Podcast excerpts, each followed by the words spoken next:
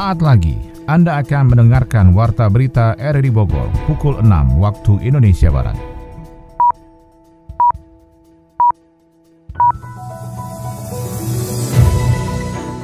Selamat pagi, salam jumpa. Kami hadir kembali dalam Warta Berita edisi hari ini, Selasa 16 Mei 2023. Informasi ini juga turut disiarkan melalui audio streaming lewat RRI Play dan juga disiarkan lewat Radio Tegak Beriman Kabupaten Bogor, Jawa Barat dan Anda bisa akses di Spotify RRI Bogor. Berita utama pagi ini adalah Pimpinan Pondok Pesantren Tajul Alawiyin Kemang Bogor Bahar bin Smith menjadi korban penembakan orang tidak dikenal. KPU Kota Bogor menerima 833 bakal calon legislatif yang didaftarkan 17 partai politik peserta pemilu 2024. Puluhan siswa SDN Sukamakmur 2 kelas jauh mengikuti ujian nasional hari pertama di teras masjid. Saya Maulana Isnarto, inilah Warta Berita selengkapnya.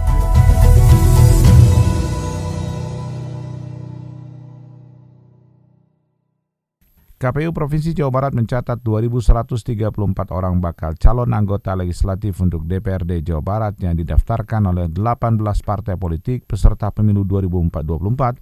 Anggota KPU Jabar Divisi Teknis Penyelenggaraan Endun Abdullah mengatakan jumlah bacalek sebanyak itu tercatat setelah selesainya tahapan pendaftaran pada minggu malam.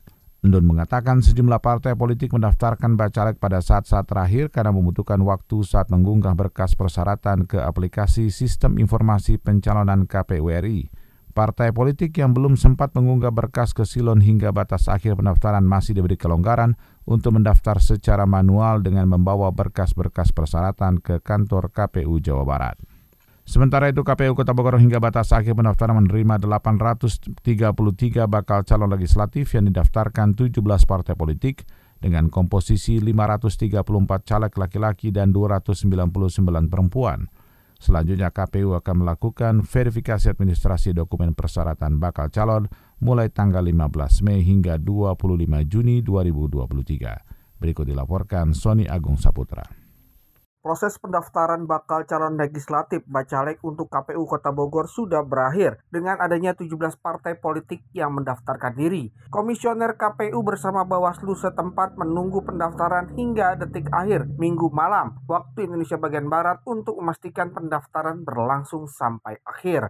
Ketua KPU Kota Bogor Samsudin menjelaskan hingga detik akhir penutupan Bacalek terdapat 17 partai politik yang mendaftarkan diri ke meja resepsionis untuk diproses oleh komisioner KPU. Dari 17 partai politik itu terdapat 833 bakal calon legislatif dengan komposisi 534 caleg laki-laki dan 299 caleg perempuan atau mencapai 35,89 persen keperwakilan perempuan. Untuk Kota Bogor hanya Partai Garuda yang tidak mendaftarkan diri sehingga hingga detik terakhir penutupan Bacalek tidak ada satupun yang mewakili parpol tersebut. Alhamdulillah hingga pukul 23.59 sampai ditutupnya masa pendaftaran Bacaleg DPRD Kota Bogor, KPU Kota Bogor telah menerima pendaftaran dari 17 partai politik peserta pemilu sebanyak 833 Bacaleg.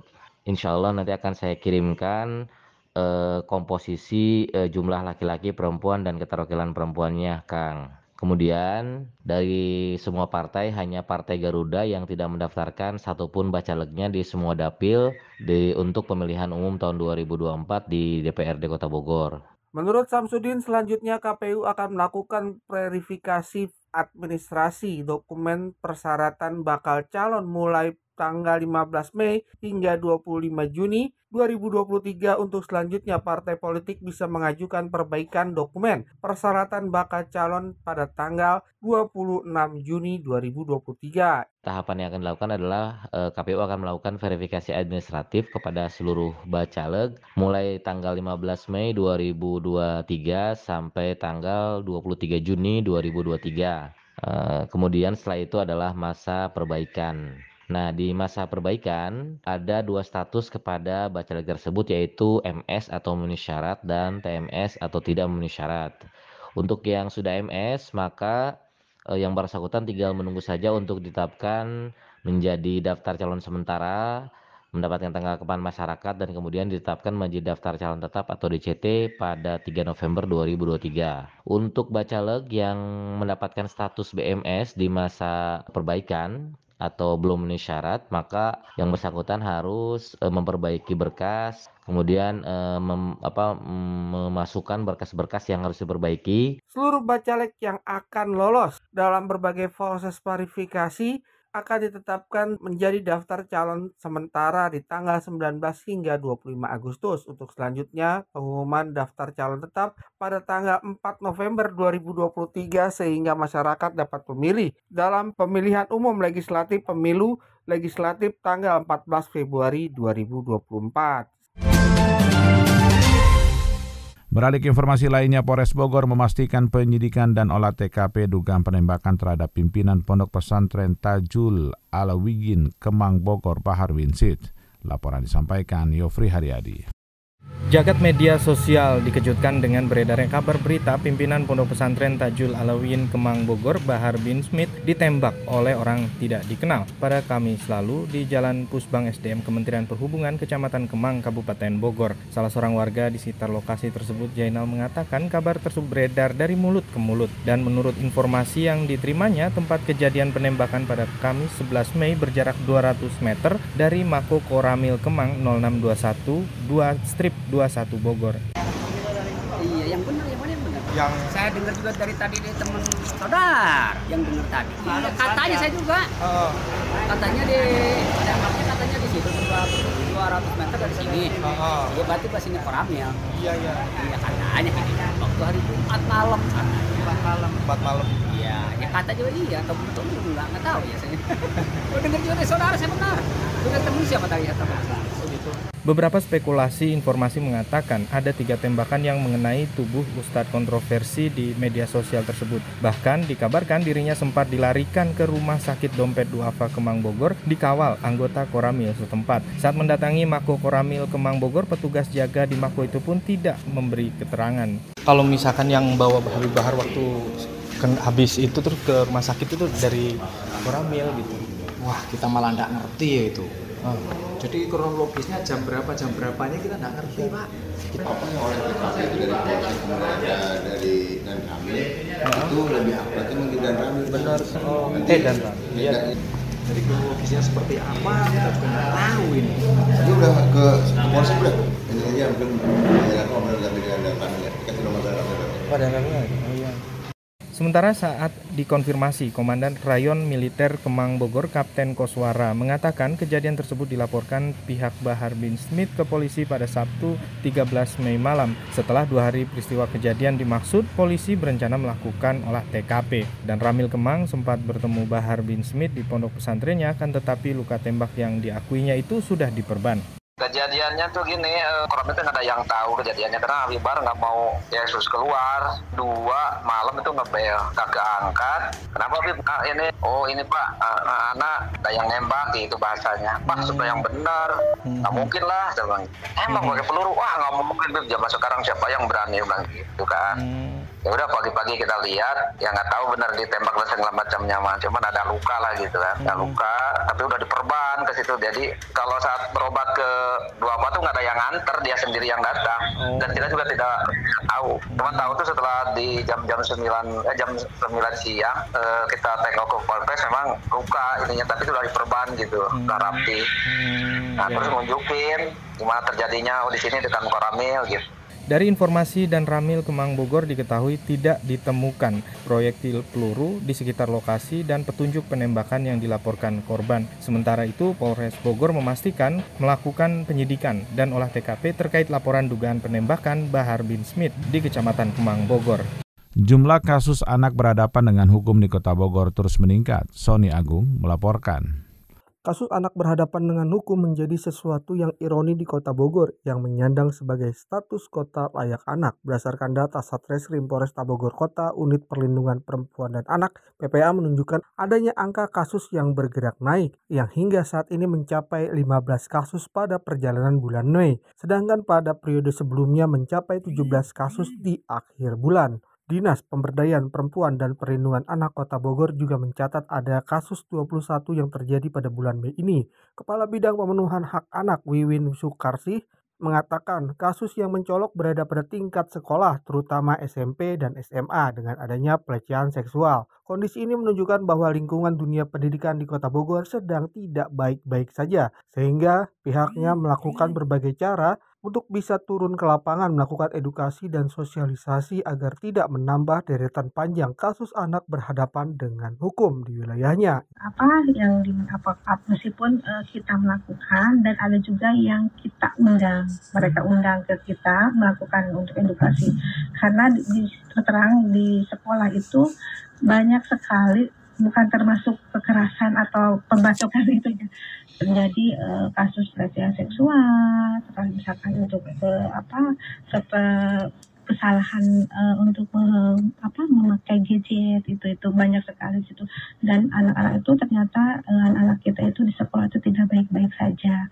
Banyak kasus-kasus yang mungkin kalau yang sampai bulan ini itu yang terlaporkan itu ke UPT ya Bu Nida hampir ada uh, sekitar 21 kasus anak. Kebanyakan nah, apa Kebanyakannya itu adalah uh, kasus seksual, pelecehan seksual. Kemudian kita uh, bukan berarti seksual yang fokus, tapi semua kasus anak itu itu merupakan suatu PR untuk kita. Sementara itu, Komisi Perlindungan Anak Indonesia KPAI Kota Bogor juga melakukan sejumlah langkah untuk bisa meminimalisir anak berhadapan dengan hukum. Ketua KPAI Kota Bogor Dede Siti Amanah menjelaskan program yang saat ini berlangsung melibatkan semua pihak dan unsur, mulai dari pemuka agama, tenaga kesehatan dan tenaga pendidik, hingga psikolog untuk bersama melakukan pembenahan mental spiritual kepada anak terutama yang berada di tingkat SMP dan SMA. Berhadapan dengan hukum kan, kita itu tidak harus selalu fokus pada kasus hukum. Hmm.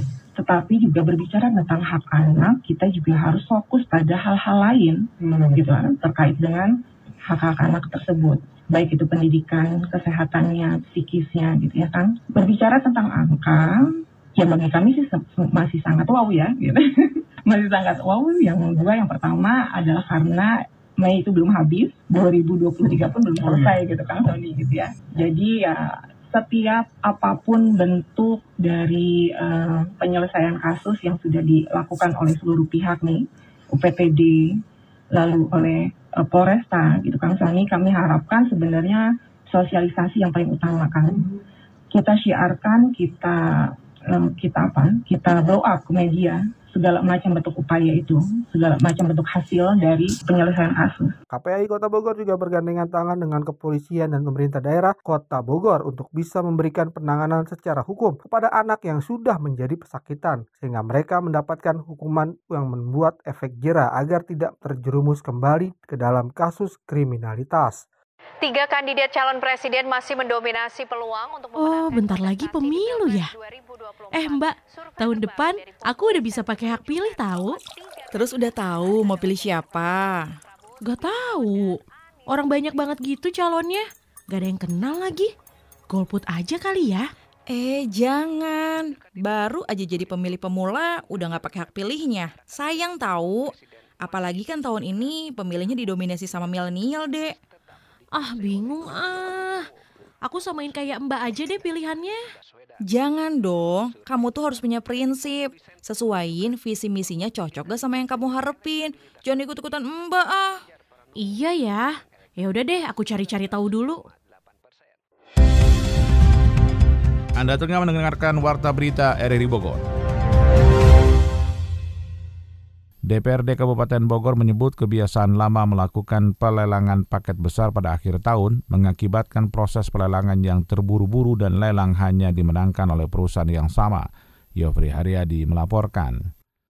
Pengadaan barang dan jasa Dinas PUPR Kabupaten Bogor mendapat masukan Ketua Komisi 1 DPRD Kabupaten Bogor Usep Supratman terkait banyaknya laporan jalan rusak yang belum masuk masa pemeliharaannya. Dijelaskan Usep ada banyak perusahaan yang menjadi rekanan Pemkab Bogor One Prestasi menyelesaikan proyek berbagai paket pekerjaan infrastruktur yang diberikan. Usep mengungkapkan ada kebiasaan yang sudah berlangsung lama yakni melakukan pelelangan paket besar pada akhir tahun atau tutup buku terutama paket pengerjaan proyek yang bernilai tinggi. Inilah yang mengakibatkan proses pelelangan yang terburu-buru dan dampaknya lelang hanya dimenangkan oleh perusahaan yang sama. dorong sekarang ya. Sekarang kan tinggal terakhir. Di anggarannya di APBN APBD murni itu kan 2023 makanya lihat juga apakah di PUPR sudah lelang semua. Ya kan? Jangan nanti setiap tahun begitu lagi begitu lagi. Setiap tahun pemborongnya itu lagi itu lagi. Kuantitasnya iya kualitasnya jauh Mau sampai kapan? Karena kalau tidak ada sarana pamungkas, orang menganggap ah biasa.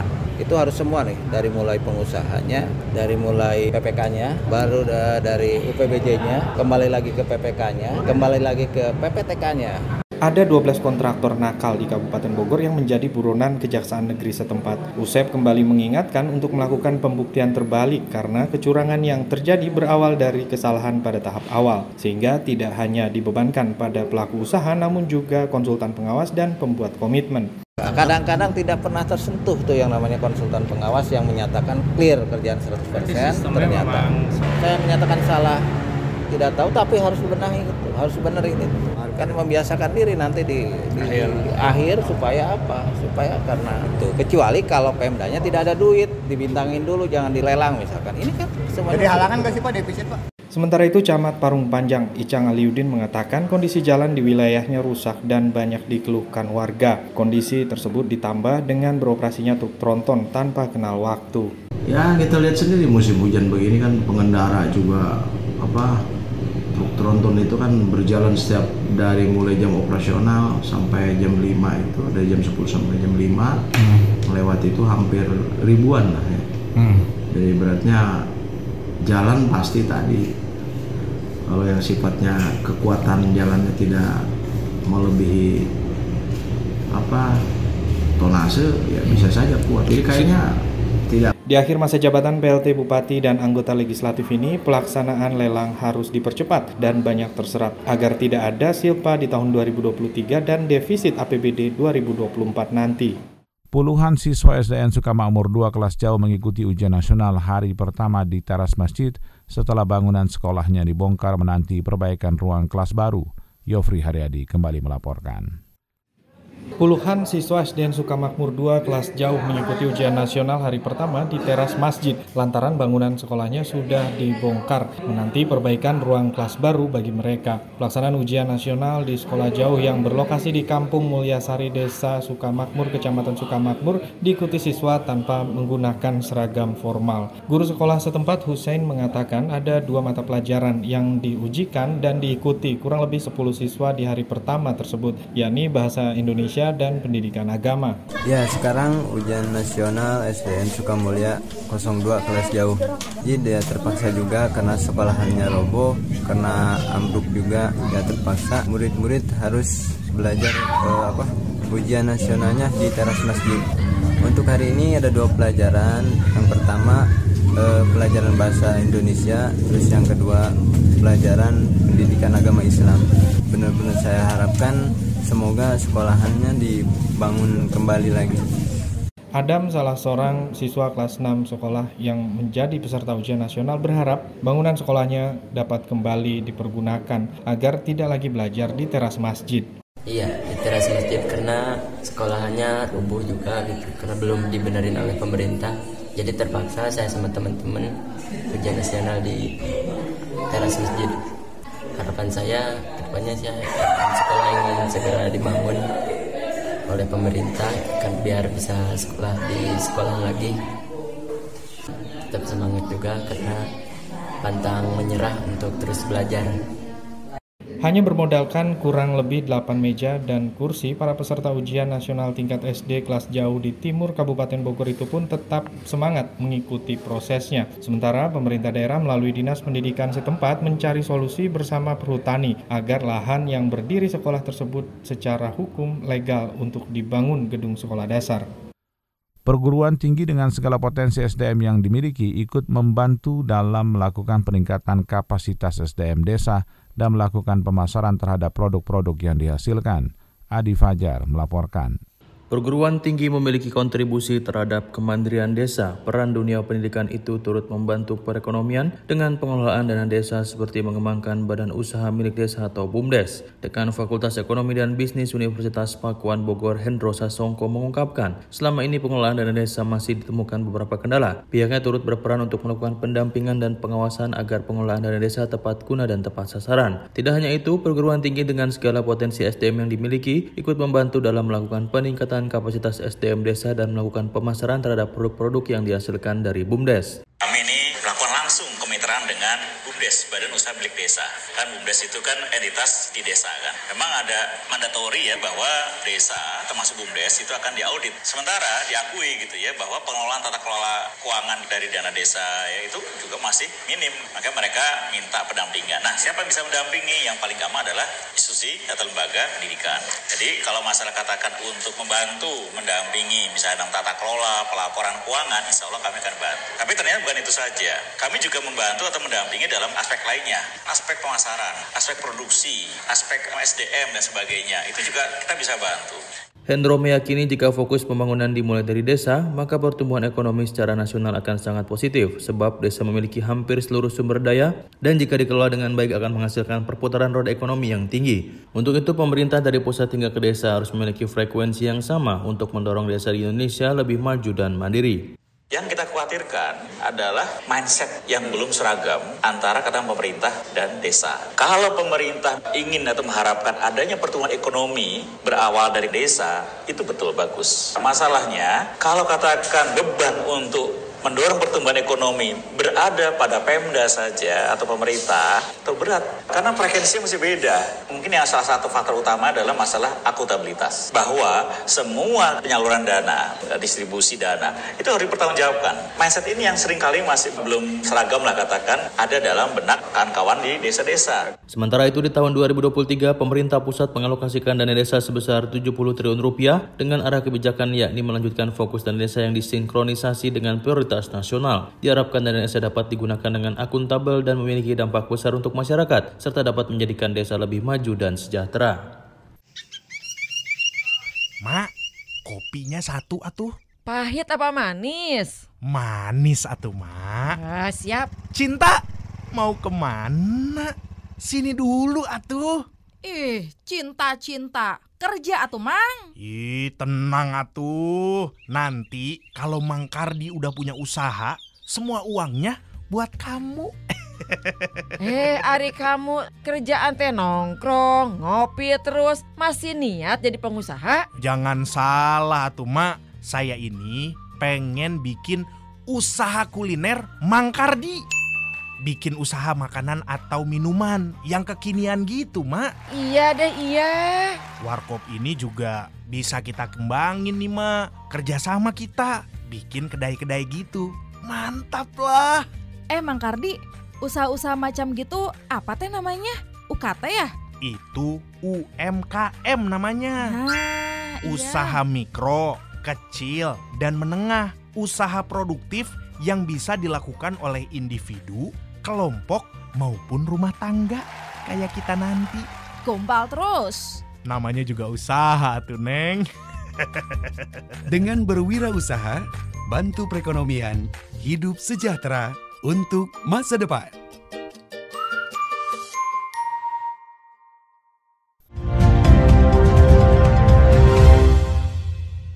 Dari dunia ekonomi, Presiden Jokowi kembali mengingatkan ancaman krisis pangan di dunia. Badan Pusat Statistik mencatat nilai ekspor Indonesia per April 2023 turun 17,62 persen dibandingkan Maret 2023. Selengkapnya dalam info ekonomi bersama Adi Fajar Nugraha.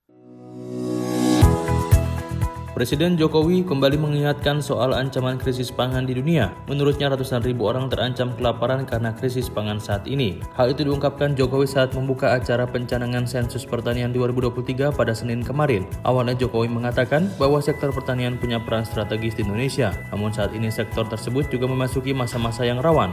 Krisis pangan saat ini sudah mulai terasa di berbagai belahan dunia, bahkan ada 345 juta orang di dunia terancam kelaparan. Presiden mengungkapkan krisis pangan banyak terjadi karena dorongan perubahan iklim yang sangat cepat dan juga akibat panasnya iklim geopolitik dunia karena perang. Jokowi tak mau krisis pangan juga sampai terjadi di Indonesia. Ia mengungkapkan sektor pertanian memiliki peran penting bagi Indonesia khususnya bagi masyarakat. Sekitar 40 juta orang masyarakat Indonesia menggantungkan nasibnya di sektor pertanian yang merupakan 29% dari total angkatan kerja. Oleh sebab itu sektor ini memiliki peran penting dan strategis ke depannya. Badan Pusat Statistik BPS mencatat nilai ekspor Indonesia per April 2023 sebesar 19,29 miliar US dollar. Angka itu turun 17,62 persen dibandingkan ekspor periode Maret 2023. Deputi Bidang Metodologi dan Informasi Statistik BPS Imam Mahdi mengungkapkan, untuk ekspor non migas periode April 2023 mencapai 18,03 miliar US dollar atau turun 18,33 persen dibandingkan Maret 2023. Imam menyebutkan penurunan nilai ekspor ini memiliki pola yang sama dari tahun-tahun sebelumnya sebelumnya, apalagi bulan April ini bersama dengan momen libur Hari Raya Idul Fitri, yang mengungkapkan ada juga faktor eksternal seperti menambahnya ekonomi Cina dan sejumlah kebijakan zero emisi. Hal ini mempengaruhi kinerja ekspor karena kebutuhan batu bara mengalami penurunan. Imam menjelaskan untuk ekspor non migas per April 2023 dibandingkan Maret 2023 terjadi pada komoditas logam mulia dan perhiasan atau permata sebesar 573,4 juta US dollar atau 52,3 persen. Sedangkan peningkatan terbesar terjadi pada biji logam perak dan abu sebesar 166,8 juta US dollar atau 26,16 persen. Ekspor non migas April 2023 terbesar masih ke Cina, yaitu 4,62 miliar US dollar, disusul Amerika Serikat sebesar 1,57 miliar US dollar dan India sebesar 1,54 miliar US dollar dengan kontribusi ketiganya mencapai 42,92 persen. Sementara ekspor ke ASEAN dan Uni Eropa masing-masing sebesar 3,16 miliar US dollar dan 1,44 miliar US dollar.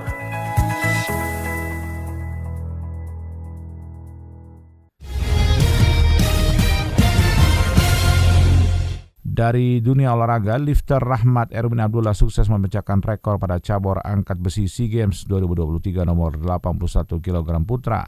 Federasi Panjat Tebing Indonesia Kota Bogor menggelar tiga kali turnamen sebagai program pencarian bibit atlet untuk menghadapi Porda 2026. Kita ikuti selengkapnya bersama Ermelinda.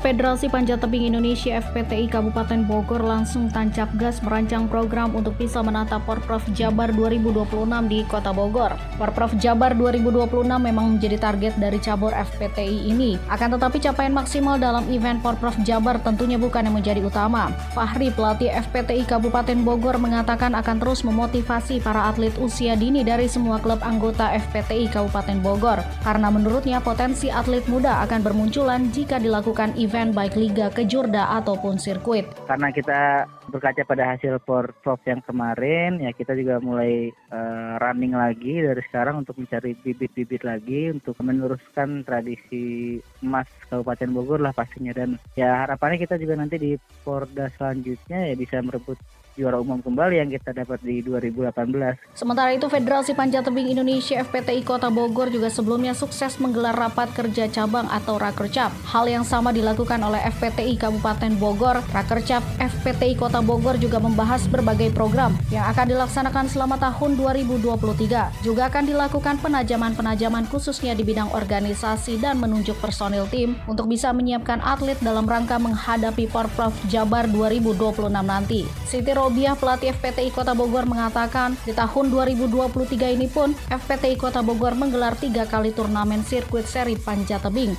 Ini sebagai program pencarian bibit atlet untuk menghadapi Porda 2026 karena nantinya akan banyak atlet senior yang sudah tidak bisa ikut bertanding karena batasan usia. Kalau untuk FPTI sendiri kan kita ada batasan umur dari 14 tahun sampai 23 tahun. Otomatis setiap Porda kita selalu membuat pembinaan. Karena kan uh, kita ada regulasi umurnya. Jadi nggak mungkin untuk misalnya atlet yang sekarang kalau umurnya udah lewat 23 kan uh, mereka udah nggak bisa main. Jadi kita harus tetap terus pembinaan dari sekarang. Siti Robia juga menjelaskan saat ini untuk program di 2023 dalam waktu dekat akan dilakukan kaderisasi atau penjaringan atlet muda untuk bisa mempersiapkan dalam menghadapi Porprov 2026 datang melalui berbagai event pertandingan. Lifter Rahmat Erwin Abdullah sukses memecahkan rekor pada cabur angkat besi SEA Games 2023 nomor 81 kg putra. Ia merebut medali emas ke-73 bagi kontingen Indonesia di SEA Games 2023. Rahmat Erwin langsung unggul terlebih dahulu pada perebutan medali yang digelar di Taekwondo Hall Olympic Complex Phnom Penh, Kamboja pada hari Senin kemarin. Putra dari lifter Erwin Abdullah itu mulus mengangkat 150 kg pada percobaan pertama. Catatan tersebut kemudian disamakan oleh wakil Thailand Pada angkatan keduanya setelah mengangkat 140 kg pada percobaan pertama. Pada angkatan keduanya Erwin sukses memecahkan rekor di SEA Games nomor 81 kg dengan 158 kg. Menariknya, Rahmat Erwin mengalahkan rekor yang sebelumnya dipegang oleh atlet Indonesia lain Rizky Juniansyah dengan beban 157 kg. Atlet Thailand kemudian mencoba menyamakan angkatan dari Erwin pada percobaan ketiga, namun gagal. Erwin pun tak melakukan angkatan ketiga karena sudah dipastikan menang di snatch. Ia maju terakhir pada clean and jerk setelah lawan-lawannya sudah selesai melakukan tiga percobaan.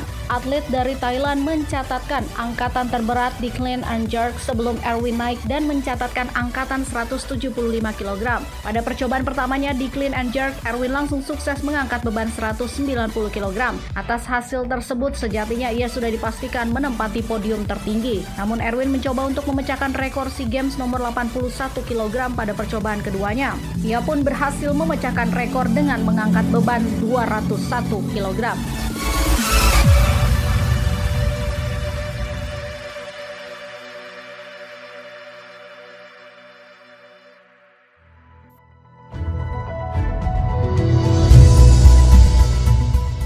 Demikian rangkaian informasi yang kami hadirkan di Warta Berita RRI Bogor pagi ini. Sebelum berpisah, kami kembali sampaikan berita utama.